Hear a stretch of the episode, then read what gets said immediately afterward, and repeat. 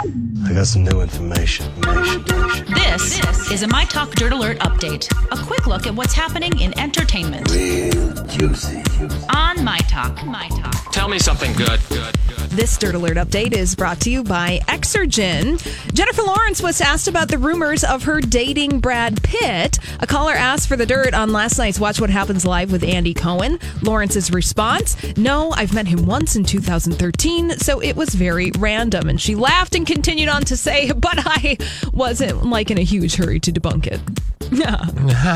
She's always got something witty to say, doesn't she? yes, very insightful. Hopefully, her media tour is almost about over. Well, it is almost over because speaking of Jennifer Lawrence, her movie Red Sparrow is out in theaters this Friday.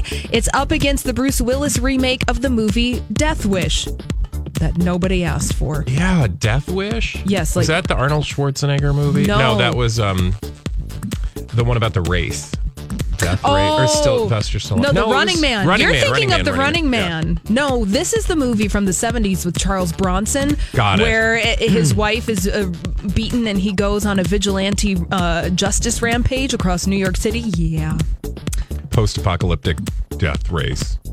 yeah, that's Death Race 2000. I don't know, That's whatever. a different. Yeah, okay, Okay, I'm gonna I- move on from that. All right. Speaking Bad of movies from the past. Uh, Speaking of movies, well, these could be good movies. The Oscars are this Sunday, and a list of Oscar favorites and long shots is headlined by Three Billboards Outside of Ebbing, Missouri, which is the favorite to win Best Picture, according to some people. Although, Really? yeah, some people say The Shape of Water. I will tell you that in my home, Jamie has decided Shape of Water, and by the way, he's seen 90 plus percent movies that are nominated. So that's his take. I FY trust Jamie's to the eye. take. Uh, the biggest long shot in that category is a three way tie between The Post, Darkest Hour, and Phantom Thread.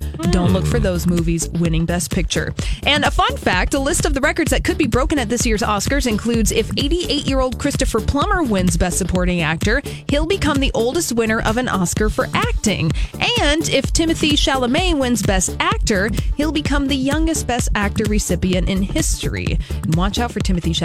He might just win that award. That would be uh, pretty awesome for him. Totally. Another movie I have not seen yet. Ugh. Awkward. Awkward. All right. Well, that's oh all the dirt this hour. For more everything entertainment, be sure to check out our website. It's mytalk1071.com.